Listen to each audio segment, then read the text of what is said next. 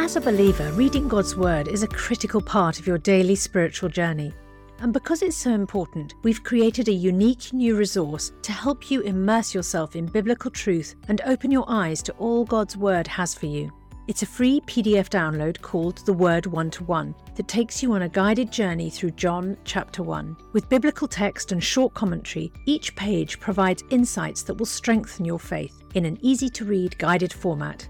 There's truly no other resource like this. Download your free PDF copy today at premierinsight.org forward slash resources. That's premierinsight.org forward slash resources.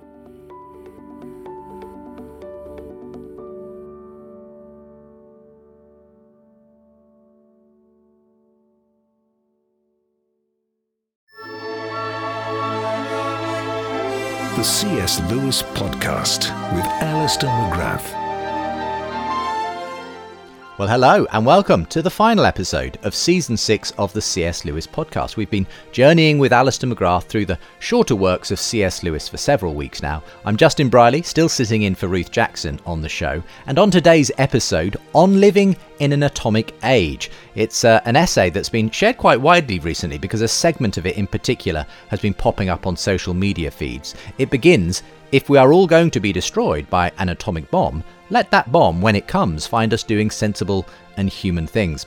Well, Alister and myself will discuss the way that Lewis's 1948 essay is remarkably relevant to modern crises such as COVID and war in Ukraine.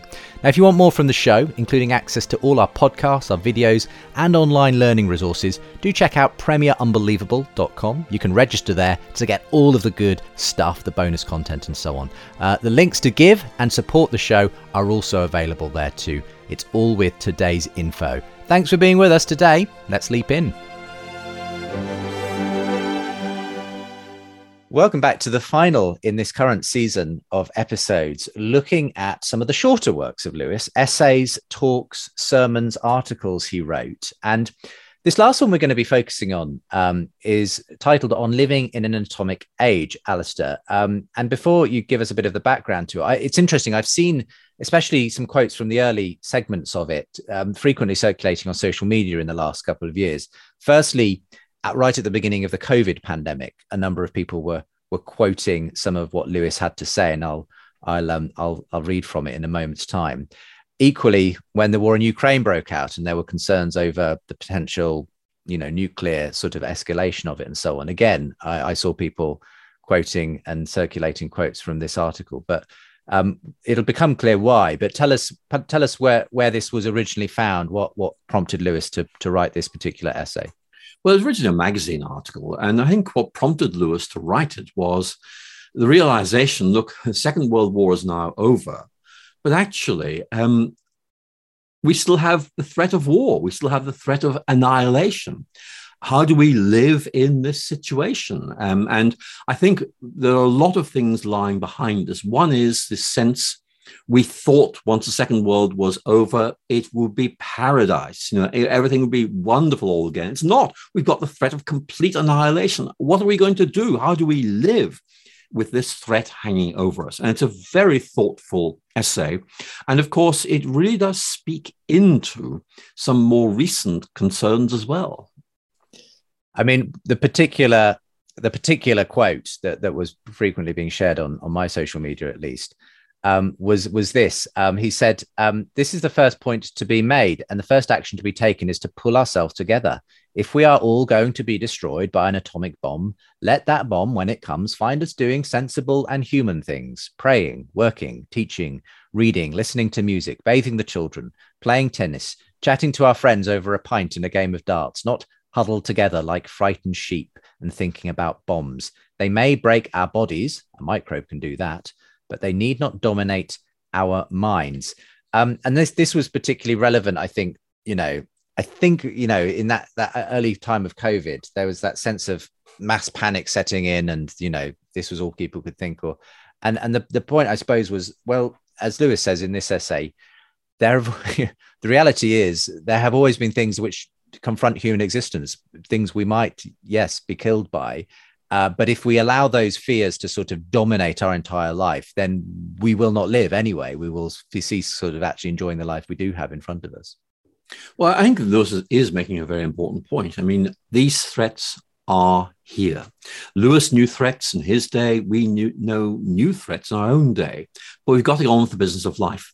And um, Lewis, in many ways, is saying, calm down you know, what can you do about this? But he's also saying, let's see this in context. And I think that's a very important point because Lewis does make what I think is a very important historical point. You know, think of, you know, you know, the, the, the Viking period, you know, when uh, in the east of England, you, you weren't aware whether you're going to survive the night because there might be Viking raids on the coastline, or indeed Think of the 16th century when plague broke out in London regularly. I mean, for example, I was giving a lecture in um, Oxford recently on Isaac Newton's um, theory of gravity, and I was talking about the um, the famous apple falling from a tree.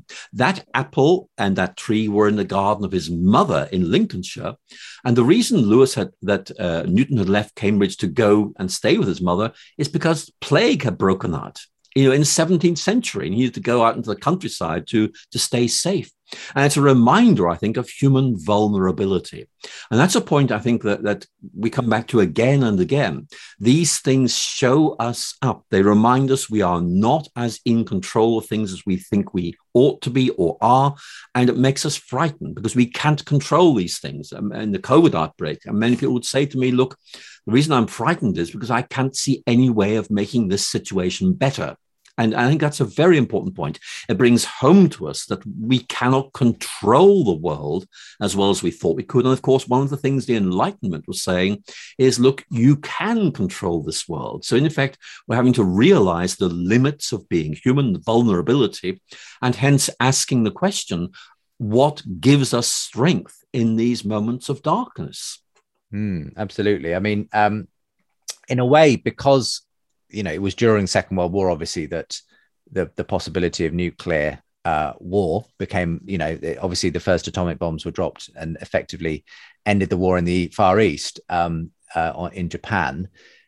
And I suppose that ushered in a, a, new age, a new a new possible threat. And obviously, we then lived through the 50s, 60s, 70s, 80s, you know, the Cold War and and so on, um, where that was seen as as the, the way in which humanity could possibly wipe itself out. But um, in a way, Lewis, you know, right at the beginning of that whole phase of of the 20th century, said this: the atomic bomb reminds us of the sort of world we are living in, and which during the prosperous period before 1914 we were beginning to forget.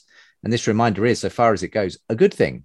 We have been waked from a petty dream, and now we can begin to talk about realities. There's, and I get that sense often it's when something like COVID hits or a war in Ukraine, and you realize that, ah, the world isn't as stable as I thought. Um, maybe we'd lulled ourselves into a false sense of security, but in fact, dictators can still arise. Terrible events can still shake us to our core. In a funny way, Lewis is saying, actually, part of that is that it, it actually reminds us how fragile we are, that that we are not sort of masters of our own destiny and so on. And, and to, to that extent, it actually shakes us into really looking at things that are important ultimately. There, there, if there is a silver lining to living in an atomic age, a war in Ukraine, COVID outbreak, it's that it maybe reminds us to, to think about why we're here, I suppose. I think that's absolutely right. I mean, I think one of the things I noticed as an older person was that after the Second World War, there was a period of immense optimism. Things are going to get better, you know. And now we look back and think actually they're not. And we are in effect on the brink of re-experiencing plague and war and, and this is very, very frightening, partly because we thought these things were behind us. And I think that's, that's, that's it. Uh, Lewis is right. You know, we waked from a dream and we've got to talk about realities. And maybe we can say perhaps the, these events are bringing home to us that things are not as straightforward as we thought they were, that we cannot be optimistic. We're living in a post optimistic age. And of course, that really does um, uh, force us to rethink who we are and what this world is like. Maybe it's not quite as simple as we had thought it was, and we need to rediscover a wiser way of looking at things because of the way things are going. There is a sort of sunny optimism of a sort of secular humanism that says, well, we're basically good and we'll basically find our way. And, you know, the world is going to get better because, you know, we'll, we'll sort it out. But I think every time we we come across a Putin and you know a war in Ukraine or something like that, we're reminded that actually humans aren't very good uh, at at sorting themselves out. We and I don't know. For me, it's a reminder that there's a there's a reason why Christianity is based around the idea of a, a God who steps in to save us because we can't save ourselves. That that's to me what a crisis helps us to remind us of that we we we are not the answer to our own to our own you know problems. I think that's right. I remember once reading a lecture, an inaugural lecture for the uh, Faculty of Humanities at Stanford University, which, as it happened, had to be given during the Second World War when you know when there was this massive destruction taking place and and basically the, the guy giving it just saying look it's actually very hard to to believe this sort of stuff when human beings are killing each other and trying to destroy each other. Maybe a time will come when we can begin to celebrate again the um, the richer side of humanity. But at the moment, we are seeing humanity at its worst. I think that's a very important point. That actually we can't uh, resolve things by deifying human beings. We've got to realize our limitations, the way in which we so often, um, you know, do things wrongly or badly, and uh, realize we need help if we're going to live meaningfully in this seemingly um, irrational world. Mm. There's another quote um, that I think we could talk about. We must go back to a much earlier view. We must simply accept it that we are spirits, free and rational beings at present inhabiting an irrational universe, and must draw the conclusion that we are not derived from it. We are strangers here. We come from somewhere else. There is another world, and that is where we come from. And that explains why we do not feel at home here. Again, as we've said before, so many of these essays sort of cross over with each other. And we, we talked a bit about this in the weight of glory, but there's that sense that that it's a yeah, that the, having having kind of looked at the the kind of anxiety of living in an atomic age at the beginning, he sort of goes on to say, well, what did you expect? Almost, we we we're not at home in this world. There's this is just a reminder, uh, you know, a particular reminder of, of the, in this particular situation. But you know, how did we forget that we're kind of we're made for another world, and if we feel at unease here, you know, that's simply you know reinforcing the fact that we're not ultimately you know at home here until until i suppose that the creation itself is is redeemed in some way I think that's right. And Lewis Heng is making a number of important points in the passage you just quoted. One of them, of course, is we need to go back to the past for rich resources to be able to meet contemporary problems. And of course, he's looking at the Christian way of thinking. It's a very important point. He's also saying science is causing us problems that it can't solve. Where do atom bombs come from? They don't occur naturally we made them. And that says two things. Number one, there's something about human beings which is warped. You know, we're taking, um, we're deliberately developing weapons to wipe each other out with. But the third thing is, of course, what this shows. And Lewis is saying, you know, that um, we're strangers here. We don't really belong here. And, you know, one of the things that keeps us going is to hope that there's another world that we can't mess up as we've messed up this world, and that's where we really belong. So Lewis, I think, is, is doing two things here. Is one saying, let's see everything in context. This is not where we really belong, but we're here for the moment. Let's try and make the best of it and not be frightened by it, but keep alive the hope that there is another world, an indestructible world, which is where we one day will find ourselves. Hmm. I mean, the, it's interesting. The essay goes in lots of different directions, but but one of them is also kind of he he does what what you know uh, a, a, kind of explanation that we find again in miracles of the way in which he sees that um, to make sense of science itself you know requires something beyond science that we we cannot simply be you know cleverly constructed sort of bags of molecules. That that itself would not do as an explanation for why we we believe anything.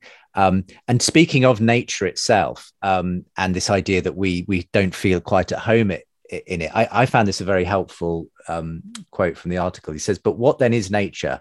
And how do we come to be imprisoned in a system so alien to us? Oddly enough, the question becomes much less sinister the moment one realizes that nature is not all. Mistaken for our mother, she is terrifying and even abominable. But if she is only our sister, if she and we have a common creator, if she is our sparring partner, then the situation is quite tolerable. Perhaps we're not here as prisoners, but as colonists. Only consider what we have done already to the dog, the horse, or the daffodil. She is indeed a rough playfellow. There are elements of evil in her. To explain that would carry us far back. Um, and goes on in, in like manner. But I, I found that a helpful analogy because there, there's a sense in which if we can see ourselves as as part of a, a creation, yet which we do bang up against and which we have trouble reconciling ourselves with, and yet see that as I don't know, almost as I've never quite thought of it in that way, but but the just as you and I need redeeming, Alister, the creation needs redeeming. It's another aspect of God's good goodness that's sort of fallen.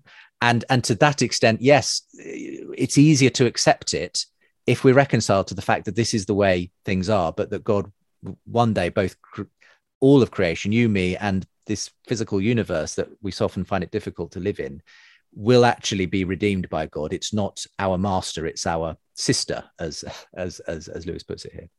I think that's right. And of course, it's a very powerful antidote to forms secular humanism, which says, you know, human beings are wonderful. Well, you see, maybe some are, but an awful lot aren't. And they're the ones who make atomic bombs. Mm. They're the ones who develop um, weapons of mass destruction, biological weapons. I think the key point is that we need redeeming from ourselves. And, you know, we can't do it by ourselves. Somebody has to do it for us. And that's why I think Lewis's constant emphasis on being strangers here, that, that, that, there's another world where we really belong, is important because it gives us hope one day we'll be in a place that we can't mess up as we've messed up this world. So much more we could draw out from this, but but just as we start to close this this whole series we've done on on these short essays, um, it, it is interesting how many of them we have drawn from this war period, the 1940s or just after. Um, is is that significant? Uh, you mentioned earlier that you thought there was it was obviously a fertile period for Lewis to be writing and thinking in this way. I think there are two things that may help us understand this. One is, of course, the wartime situation really did raise some very big questions, and Lewis, I think, rose to these. But secondly, a very practical point, which is that actually student numbers at Oxford went right down because of the war. And so Lewis didn't have so much teaching to do. And so actually he did have a bit more time to, to write and to think about things. So uh, that was very important to him. But I think it is significant that actually Lewis does seem to be doing a lot of very creative, reflective stuff around this time at a time when it needed to be done. His wartime broadcast date from this period as well. Mm. That had a massive impact. It's almost as if Lewis found his voice during the Second World War. Yes. When it comes to these shorter works of Lewis versus his longer works, his books and so on, do you do you have a preference? Do you think he's better at one or the other? I think that um, some of his shorter writings, like The Weight of Glory, you, know, you, you just go through it again and again and again, underlining passages. And it's difficult to sustain that over a whole book, I think. Mm. I think that some of his shorter writings allow Lewis to really focus down on a short piece which he can pack some wonderful prose and wonderful ideas. So, actually, for me, I have to say that some of his shorter pieces are actually some of his best pieces. And interestingly, in a way, as as I've discovered, some of his longer books are really just a collection of shorter pieces. You know, as mere Christianity was essentially his wartime talks, which were short pieces brought together into one volume. Again, miracles. Uh, that book, you know, you'll find actually it's some of the chapters are composed of some of these essays and things that he wrote. So, so in a sense, Lewis, I think, was frequently writing in short form, but bringing them together in into something wider uh, in his works, wasn't he? I'm sure that's right. Or testing ideas out and trying to get yeah. a response to them so he could uh, rewrite in a better form. But uh, it's a tribute to him. I mean, basically, he's, he wants to say something important and he wants to give it a try and then make it better. Yeah. Well, thank you very much for guiding us through nine. Um, I can't believe how many we've got through here. Nine, nine of Lewis's shorter pieces. But it's been a real joy to be able to do that in this season of the show, Alister. Um, if uh, if you want more from Alister, we'll make sure there's a link from today's show as well, including some of his latest work. Uh, and of course, you can find out more from the show uh, in all the usual ways, which we'll give you in a moment. But for now, um, Alister, thank you so much for joining me to look through all of these works by Lewis. And we look forward to you joining us again in the near future. Thank you very much. It's been a wonderful experience. Thank you. Well, I hope you've enjoyed season six of the C.S. Lewis podcast. And if you missed any episode, you can go back and listen. You can catch up at premierunbelievable.com, where you can also support the show and get hold of all our resources, including our newsletter and bonus content. Uh, we'll be returning with more from the podcast soon. Until then, hope you're enjoying your summer, and we'll see you soon.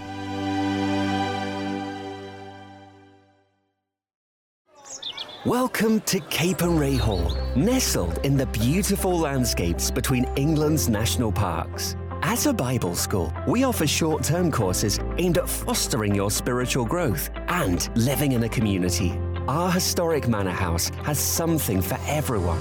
You can enjoy indoor and outdoor adventures, connect with students from around the world, and learn how to deepen your relationship with Jesus Christ. Search Cape and Ray England for more information.